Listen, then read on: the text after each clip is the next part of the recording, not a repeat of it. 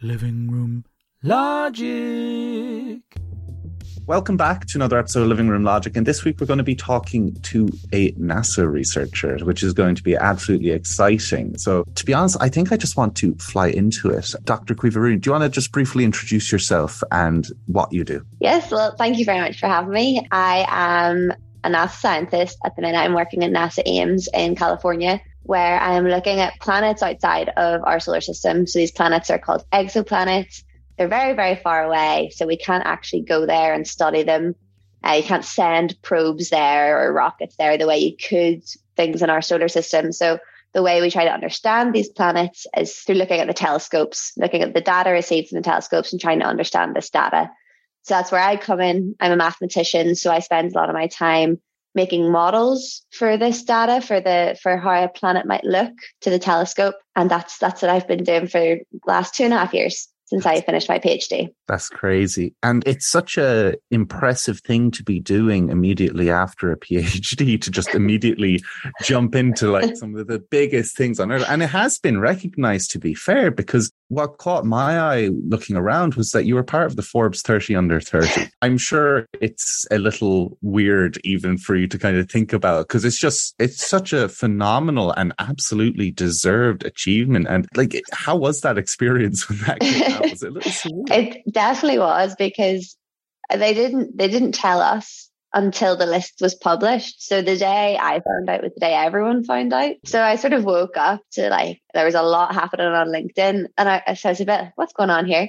And I checked all of that before I even checked my own email. So by the time I found out, it had sort of spread a bit further afield. So it was definitely, it was definitely a bit of surprise and, you know, haven't, it hasn't quite sunk in. Although I'm heading off, I'm heading in a couple of weeks, hopefully heading to Detroit for a summit with some of the other 30 under 30 listers. So I'd say that might hopefully be when it sinks in a wee bit when I get to be a part of something like that. It's such a huge recognition of clearly so much hard work. And like, it's more recognition of achievement. It's not achievement. It's look at everything. It's all this amazing, cool stuff you've done. Like immediately working at NASA following your PhD must be wild. And out of just, was that always the goal? Were you always thinking, right, I'm going to make my way to NASA eventually and that you're so interested in space, but you're, you're a mathematician. So mm-hmm. was your interest always in space or was it somewhere else initially? Initially, I really had no idea. I was just doing maths because so I always loved space and space is always something that fascinated me ever since I was a child. But I didn't know I could do anything with it. I sort of, when I was growing up, I knew about NASA, but I understood that you had to be an American citizen to work for NASA. So I'd sort of ruled that out from a young age. And I didn't know enough about any of the sort of European space initiatives that were taking place closer to home. So it was something I was always like, that's really cool, but not really an option for me. But I just kept studying maths because I love maths.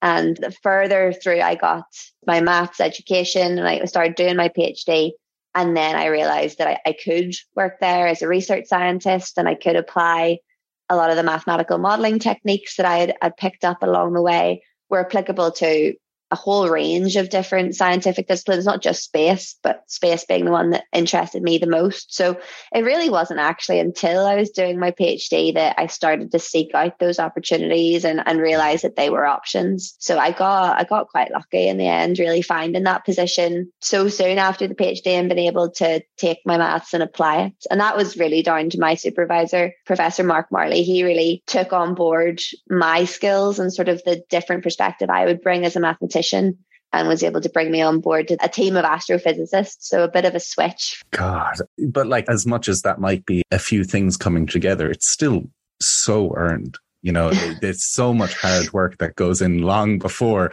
you can yeah. get lucky in this scenario. You know what I mean? so this was all going on. You, you just had a, a passion for maths and you went to Trinity, did you, mm-hmm. maths? I did my undergrad at Trinity, yeah. And then my PhD was at the University of Oxford. As you do. was that the plan? Were, were you always think? Were, were you just thinking to do a PhD, or were you just, or was there something that caught your eye in Oxford? No, I was when I was coming to the end of my bachelor's, the end of my undergrad. I just wasn't really finished learning maths. Our undergrad, the Trinity undergrad, was quite broad. We got a lot of, a little bit of a lot of subjects would be the way to put it. You kind of got to touch on a lot of different maths. So when I was coming out of it, I still just felt like there was more I could do. I could, I could hone in on something a bit deeper, which is why then I chose to do a PhD. And the program at Oxford was quite unique. It was called industrially focused mathematical modeling. So it was very applied. All of the projects, there was 13 in my cohort. All of our PhD projects were sponsored by companies with real world industrial problems that we were tasked with solving using maths, all while trying to write up a mathematical thesis. So there's always a bit of a balance between trying to produce something the company wants and trying to write something that'll get you a PhD. So that it was quite a unique opportunity and it was a great way to take the maths and apply it in a way that was actually benefiting a company or benefiting people and, and not just being quite so abstract, which people often think maths can be abstract or isn't useful or those sort of things. So it was it was a great way to really use maths for for good. Yeah, and I can absolutely imagine, like my own perception of a lot of mathematics is as you're constantly figuring things out, you, you can't be certain where exactly it can always be applied, but then suddenly it is applied and suddenly uh-huh. it is very useful. And like, uh, they, they made a, there, there's always that conversation around like things that NASA would be doing and things in the 60s and 70s. And especially in that crossover between like mathematics and engineering, where when you're trying to solve one problem, it may take you a thousand tries to get it right, but in the process, you'll solve 990 yeah. problems just, just by, by accident. Someone say, Oh, actually that thing we did, that'll be useful here. Exactly. And I feel like maths is very much like that. Mm-hmm. So you were in Oxford and you were doing your PhD and I'm so excited for you to tell me how wrong I am. But what I was, what I picked up on from briefly looking at your thesis, which was, which was a lot, it, was, it was a lot for my poor biologist mind. It, it was an awful, an awful lot though. The introduction and abstract was very lovelily written for someone like me. So thank you very much.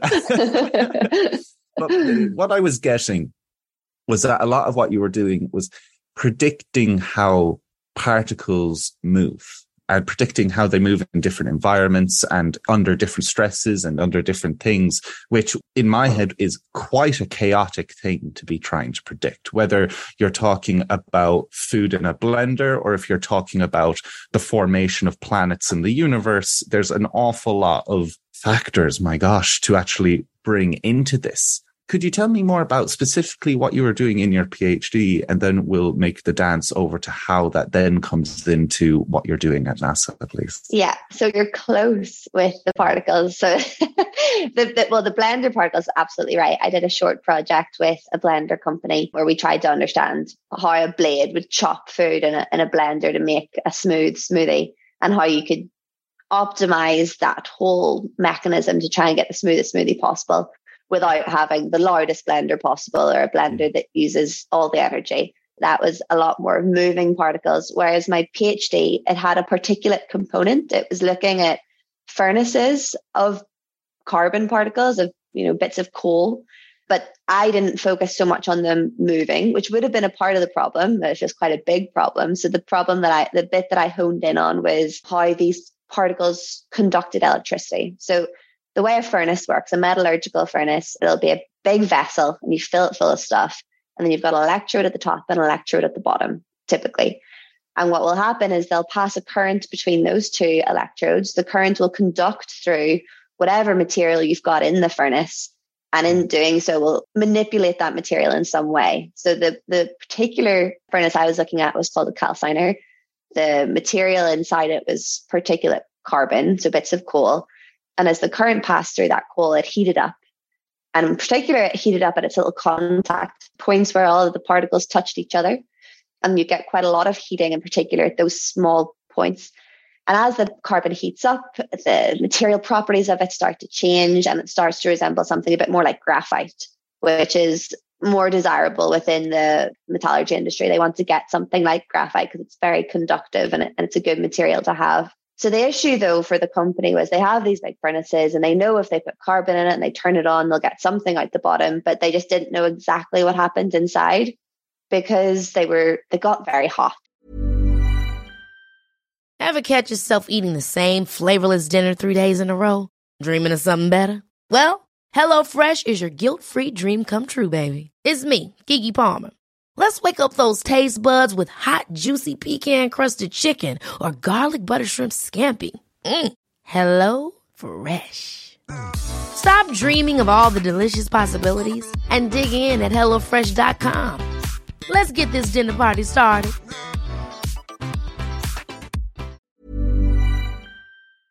They got you know over a thousand degrees Celsius they could reach, and you can't really just you know stick a spade in there and take out a little sample.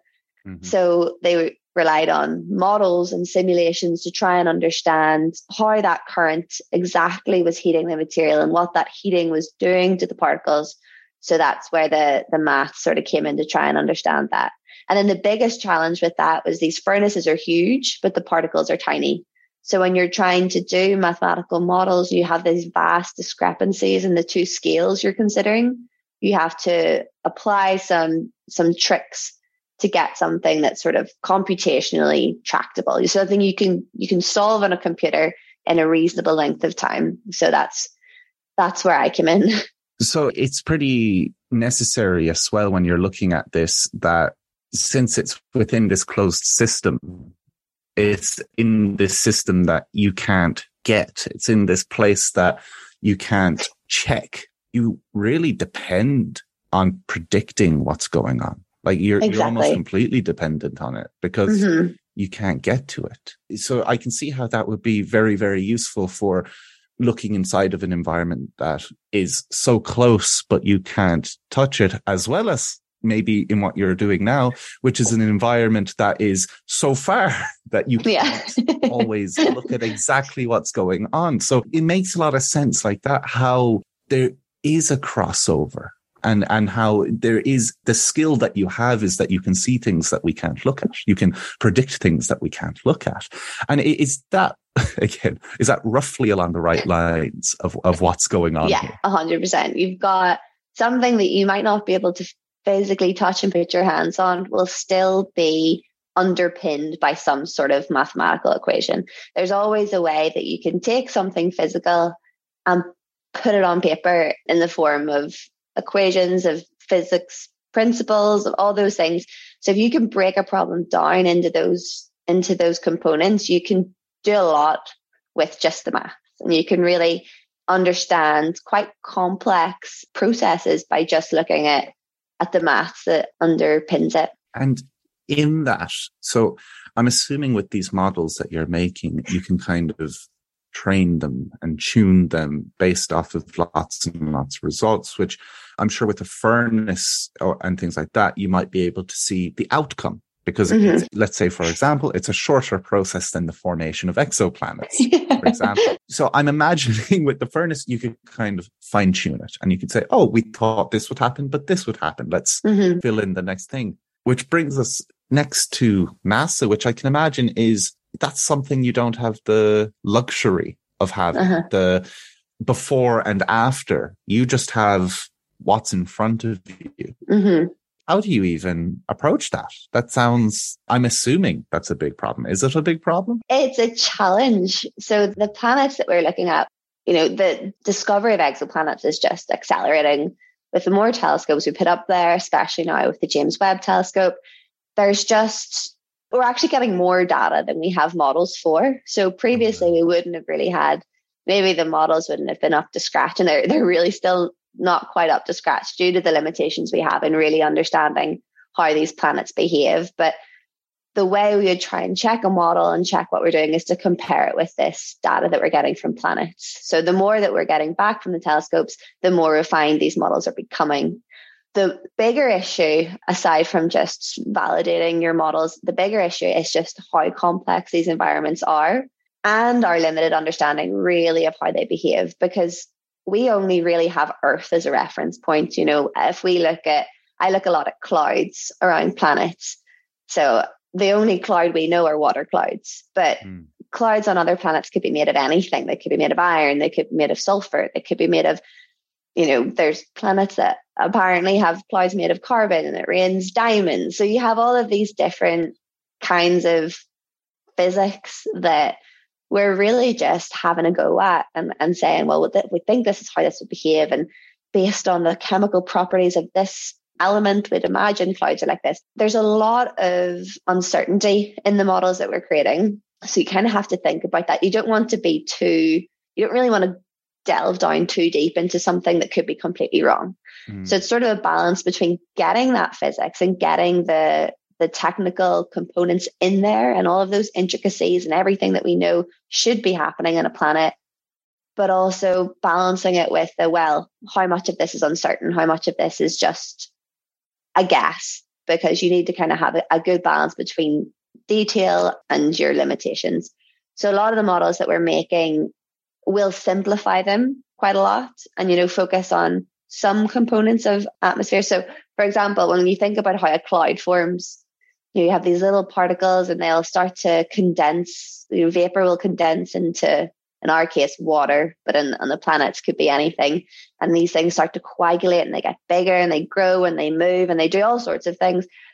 Trying to put all of that into one model just becomes extremely difficult. So we might just strip that down and say well let's just think about the condensation part let's just focus on that element and see what we come up with and see how good a model is with just this one factor. How good is it at predicting? If it's not great, it probably won't be because there's not very much. You start to add in some more bits. So it's kind of a process. So kind of what you said, uh, let's let's go back and forth. This did well, this didn't.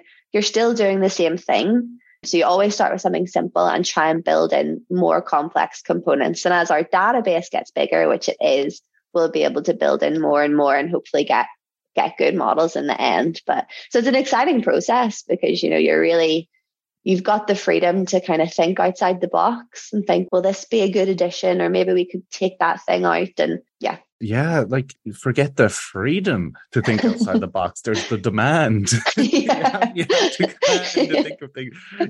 you have to completely throw the toys out of the pram and say every assumption, every instinct you have is probably not how it works because uh-huh. you know like we'd be focusing so many of our instincts on just things going on on earth and you're looking at something alien like yeah. literally something so outside of it that we have to just bring it back and go oh what if it does rain sulfur and what if that's mixing with other things going on and pulling exactly Mm-hmm. And I can only imagine the headaches that come across with that all of the time. When you're looking at that, would, would you be looking, so, so we were using like clouds for, for example, but would you be looking at clouds like things that are going on on exoplanets or would you primarily or would you also be looking at things like the formation of exoplanets as well? I'm primarily looking at exoplanets that exist so mm. the clouds, the clouds that are forming and how they impact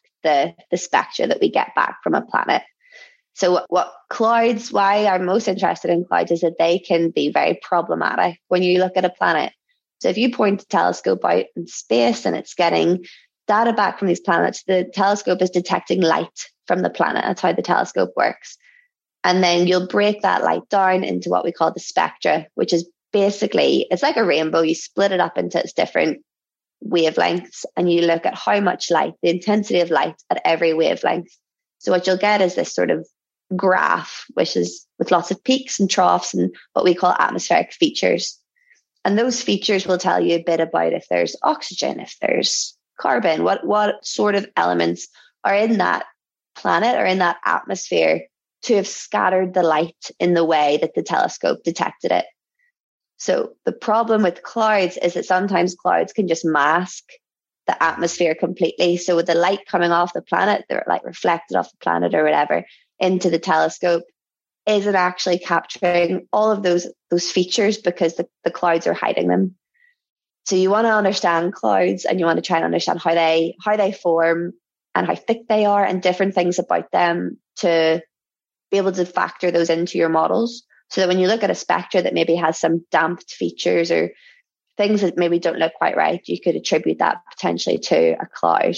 That's something I didn't even think about now because I, I, can imagine that because like I know there was that day one when all of the images came back from James Webb, there was like all of these amazing things, and then there was a spectra from a exoplanet. Mm. it kind of it kind of got left to the side a little bit. But one thing I certainly mm. never considered was is that when you're looking at the atmosphere and stuff, the atmosphere and what you're looking at isn't uniform.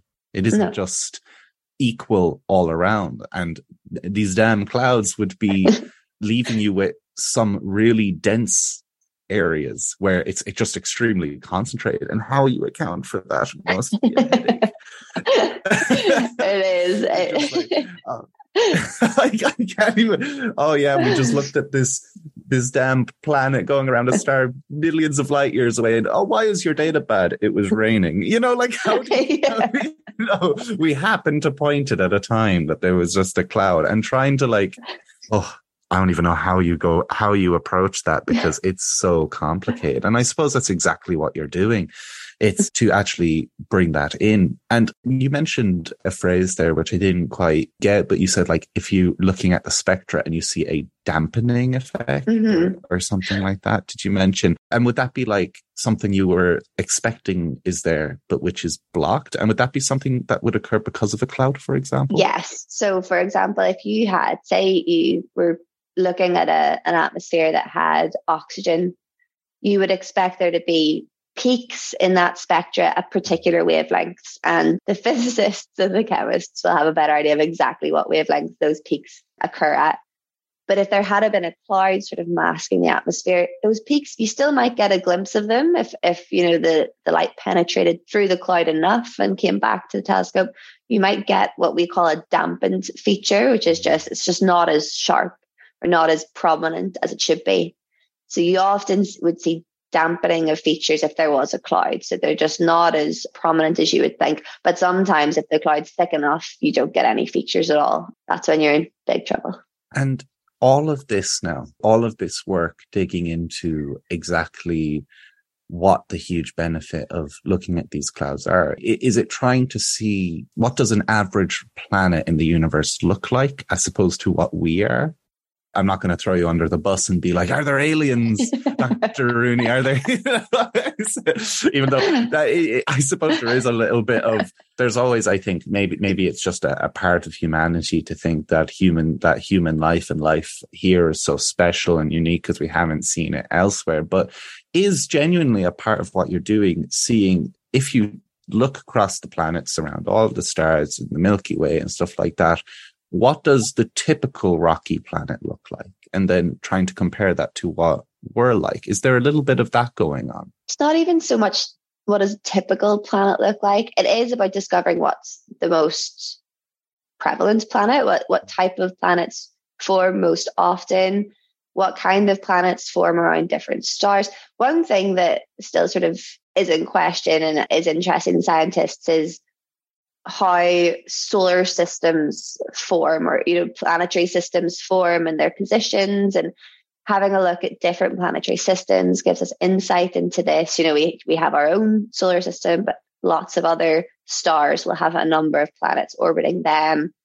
But primarily it's just to discover what's out there and get a greater understanding of the universe how it formed in general. But yeah, search for life, try and see, you know, we're, we're, you're always looking for water, liquid water, different things that we understand to be components of life or necessary for life to exist. Now, this is life as we know it. There could always be a different form of life that we haven't seen yet, that we don't understand yet, that could exist without liquid water. But as far as we're concerned, you need certain things in order for life to exist.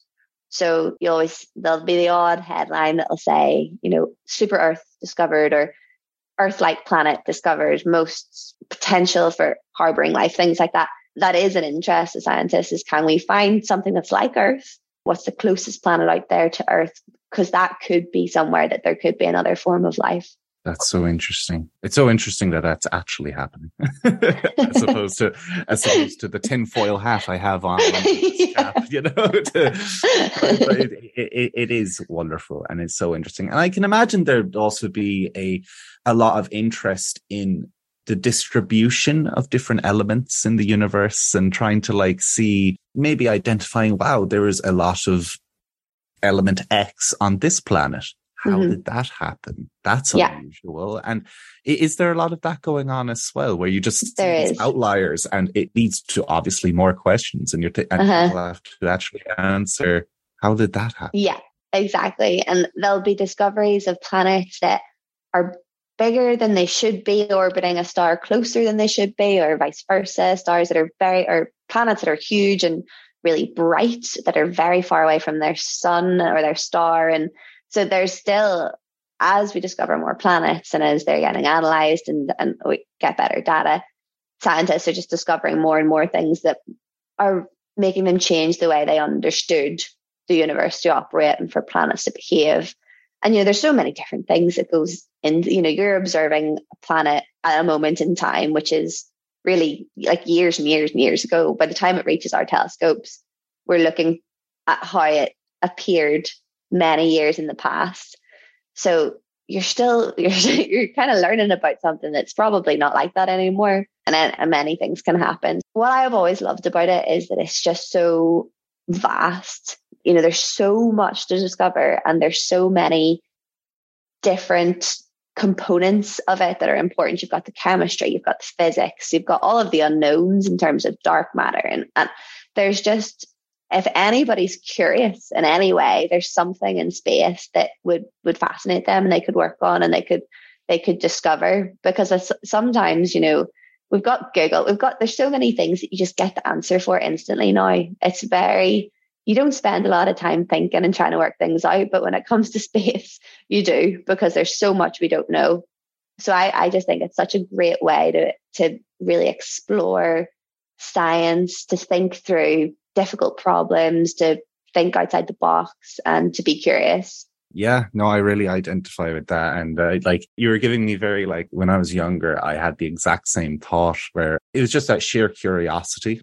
I just knew I liked science and that I was just my top two things on the C the CAO was like astrophysics in uh-huh. Galway and then neuroscience in Cork. Because in oh, my head, in my head, I was like, I just want to go somewhere where we don't know what's going on. And yeah. uh, I, I ended up not getting astrophysics and ending up in neuroscience. No, no, no. I didn't get neuroscience but I and I was getting astrophysics, but then I got in through like a access route, and I was like, "Sweet, this is fantastic." so, but when you're hitting that, it, it, hits such a like. There's like the 18 year old, the guy who romanticized science long before his PhD started, and, you know, yeah. and, and I'm just like, "Oh, that's so wonderful," and and it's so true, and I adore that about space, and like you said, that vastness, that idea that it's so vast that so much is possible. And mm-hmm. the fact that you're actually working on a team that's observing some of these wild outliers and you're left just gobsmacked of yeah. this doesn't make sense. And I'm sure that you would also face a problem sometimes where you would make a fantastic model, but the problem is the universe is so big that the fantastic model's 1% chance of something going wrong, you'll find it. Yeah. You'll find that time that that happened and you'll have to make the decision of does that mean the model is wrong? Probably it, it, might not. It might be very, very good, except you have it's just the universe is so big, you found that time. Yeah. That time something swung off into infinity. And it's just it must be absolutely mind bending. the, the next thing that that comes to mind that I'm curious about is you said there was like a huge influx of data and there was more data than you had models. And where would you be getting a lot of your data from? Would it be from like telescopes in space or telescopes on land? Or where, where would a lot of the data that you're feeding into your models be coming from? So the data that we work, so the models I'm currently developing are still very much in development. So I sort of am working on a very limited number of data sets hmm. that I think they were space telescopes. I want to say they were from TESS. I'm not sure exactly which oh. telescope. I'm pretty sure they were space telescopes. They are they're very much like the test case that I've just sort of systematically run for two years. And I, I suppose I've become a bit in the big picture and I talk about the data and I talk about the planets. But then really my day to day is just sitting in front of my computer with a code trying to figure out why I've got this one peak where it shouldn't be. So you kind of forget at the end of the day, I'm always I'm screaming at this data when really I'm not thinking about that it came from space. Isn't that the reality? Is it's yeah. exactly what I was just saying of the like I love and and it's so important to hold on to that romantic side and, and yeah. I, I, love what I'm doing. I love what I'm doing. but, but but I'm the same. I spend most of my time at my desk staring at a massive Excel sheet or MATLAB sheet or something like that, working on massive data sets. And it's so detached from that, even though it's so important. You know, Yeah. you, you are working with real things. Like I'm working Mhm. with real biological data. You're working with a lot of real data of things that exist. And the day to day moments of tap, tap, tap, tap, tap. Why is there an error? Fix the error. tap, tap. Why is there a new? It is a separation in science. And mm-hmm. I, I think since we speak so much about the romantic side of science, people often forget that they're just jobs. Yeah. like they don't televise everyone in the office just or oh, the two years of work that goes like it, for example, before a launch. At launch day for anything, everything looks like a movie and it's so exciting and everyone's so happy. There was Yeah. two years of pain before that. You know, there were decades of people sitting in offices, scratching their head and slowly losing hair, you know. Yeah. and I think that's just such a huge, huge part of, of science, which I think people like forget an awful lot. And Mhm. It happens as well. I, sorry, I know I'm on a little ramble now, but it does happen as well whenever someone in like biology, for example, or medicine would publish a new article. When you're ready to pop the question, the last thing you want to do is second guess the ring. At Bluenile.com, you can design a one of a kind ring with the ease and convenience of shopping online. Choose your diamond and setting. When you find the one, you'll get it delivered right to your door. Go to Bluenile.com and use promo code LISTEN to get $50 off your purchase of $500 or more. That's code LISTEN at Bluenile.com for $50 off your purchase. Bluenile.com code LISTEN. Many of us have those stubborn pounds that seem impossible to lose, no matter how good we eat or how hard we work out. My solution is PlushCare. PlushCare is a leading telehealth provider with doctors who are there for you day and night to partner with you in your weight loss journey. They can prescribe FDA-approved weight loss medications like Wegovy and Zepbound for those who qualify. Plus, they accept most insurance plans. To get started, visit plushcare.com slash weight loss. That's plushcare.com slash weight loss. and it could be purely based on data. They would they would say a newspaper will come in and be like, go in, throw on a lab coat and and, and put something into a tube. It's like these are people who haven't seen the inside of a lab in a decade, you know. And it's just it's just to feed the image that's in the public Yeah. discourse of this is what it looks like. And it's to just be a scientist. I know if I ever get asked what's what's a day in the life, like I don't know if you really want to know, but typical day in the life is like make a cup of tea, sit at my desk, do some coding, have my lunch. Yeah, I'm sure people have an image of, of you arguing with physicists in front of a blackboard going, no, it's like this. this is how it really should be. Oh, I can only imagine. And that is a part, that's something we didn't quite touch on. Is it, st- I, I read before, but you're the only mathematician on a team of physicists. Is that correct? yes. And how, how does that play together? Like, how does your role intermingle with their role, for example, on the team? So my role initially, I was brought in to try and improve existing models. So there was my research team had had a model for clouds and a model for general radiative transfer. And both of these are relatively old and they had been previously written in Fortran and then converted to, to Python. So the capabilities of the packages and the, and the different sort of numerical capabilities we have now with the programming language of Python these codes weren't really utilizing any of that yet because they they had been just transcribed essentially from this other programming language. So I was brought in to try and improve these models. Their main selling point was that they're very very fast. So you can get results. So I spoke a bit earlier about the more detail you include and the more intricacies, these models become slow and they can become so slow that they're just not useful. So the models that I've been working on are they're accurate, but they're very quick.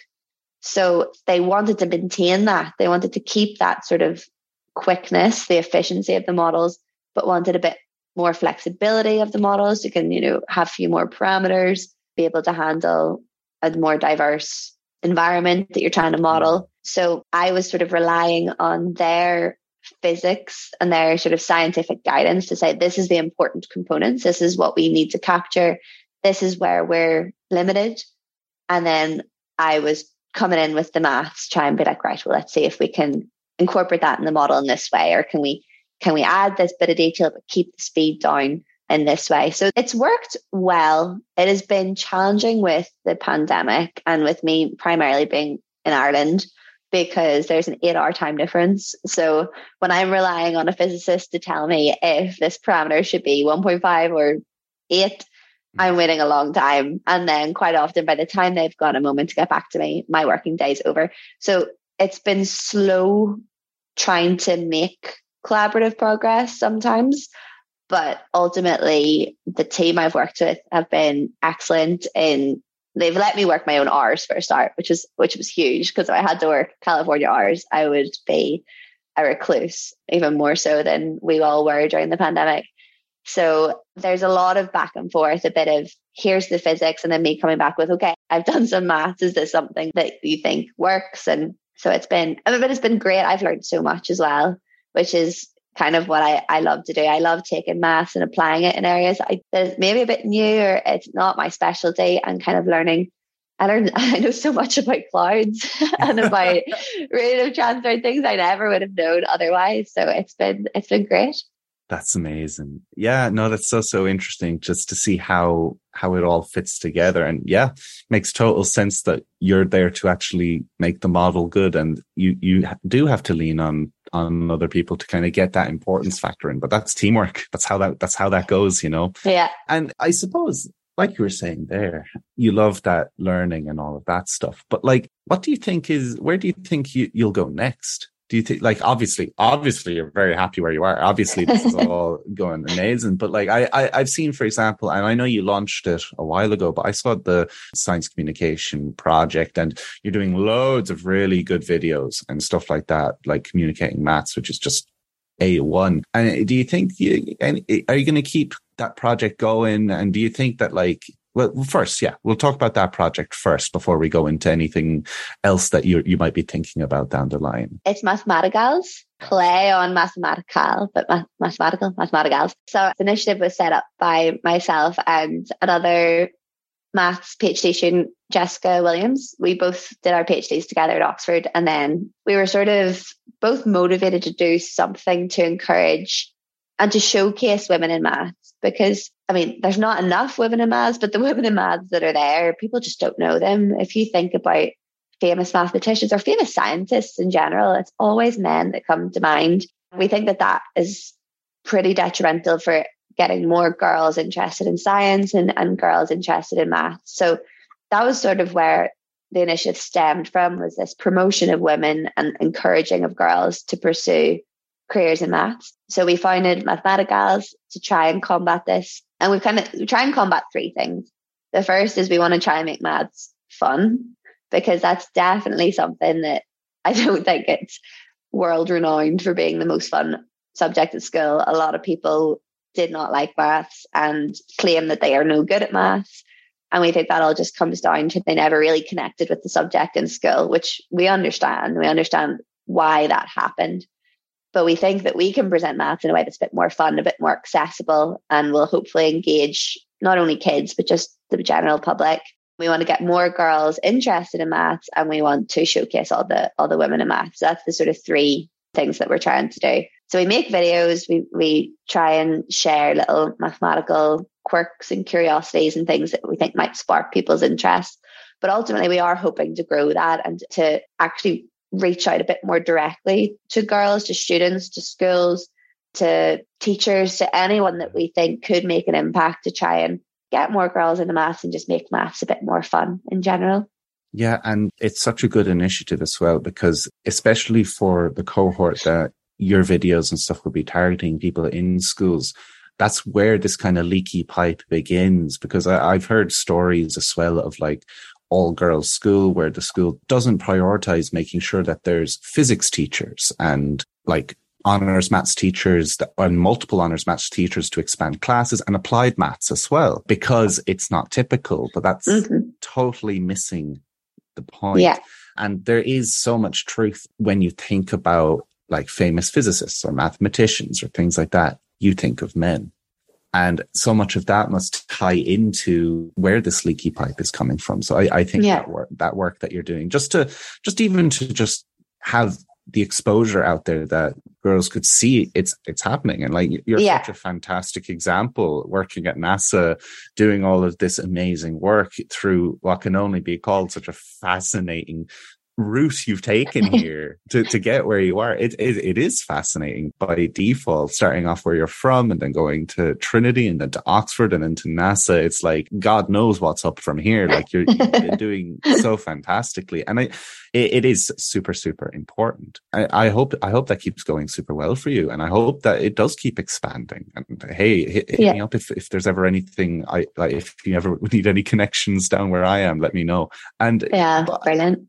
Yeah on that as well on that as well to to just keep thinking do you see anything else for you in your career that you'd like to hit with the mathematics stepping back into the research and scientist shoes do you think that you have things on the career bucket list that you'd still try to pursue Yeah, definitely. There's so there's two sort of main things I would love to do. One of them is to contribute more directly to a space mission.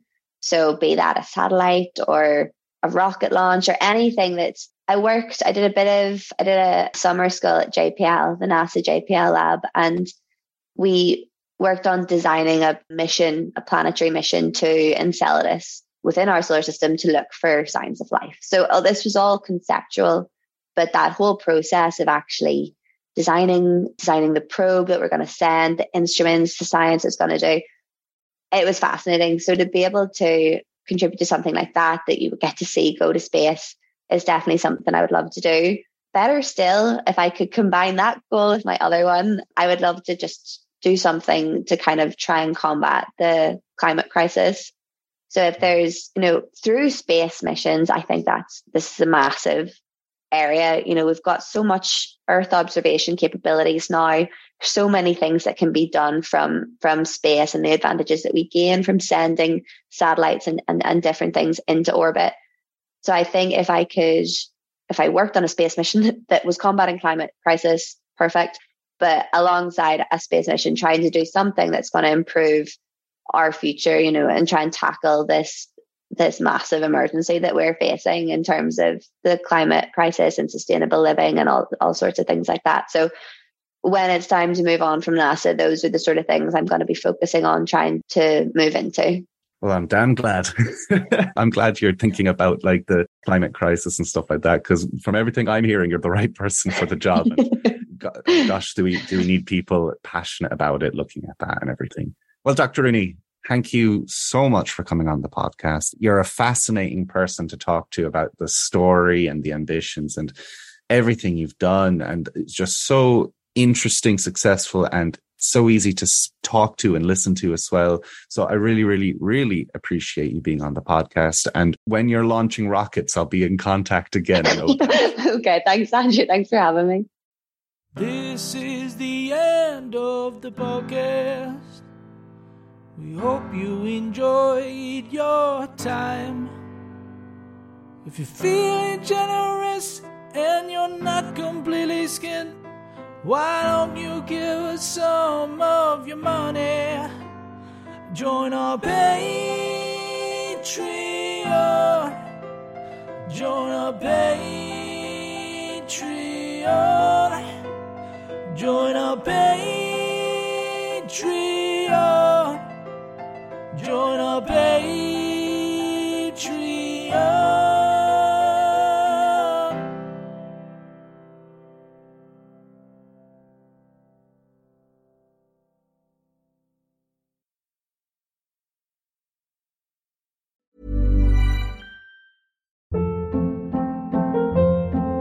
Hold up. What was that? Boring. No flavor. That was as bad as those leftovers you ate all week. Keke Palmer here, and it's time to say hello to something fresh and guilt-free. Hello Fresh. Jazz up dinner with pecan-crusted chicken or garlic butter shrimp scampi. Now that's music to my mouth. Hello Fresh. Let's get this dinner party started. Discover all the delicious possibilities at hellofresh.com.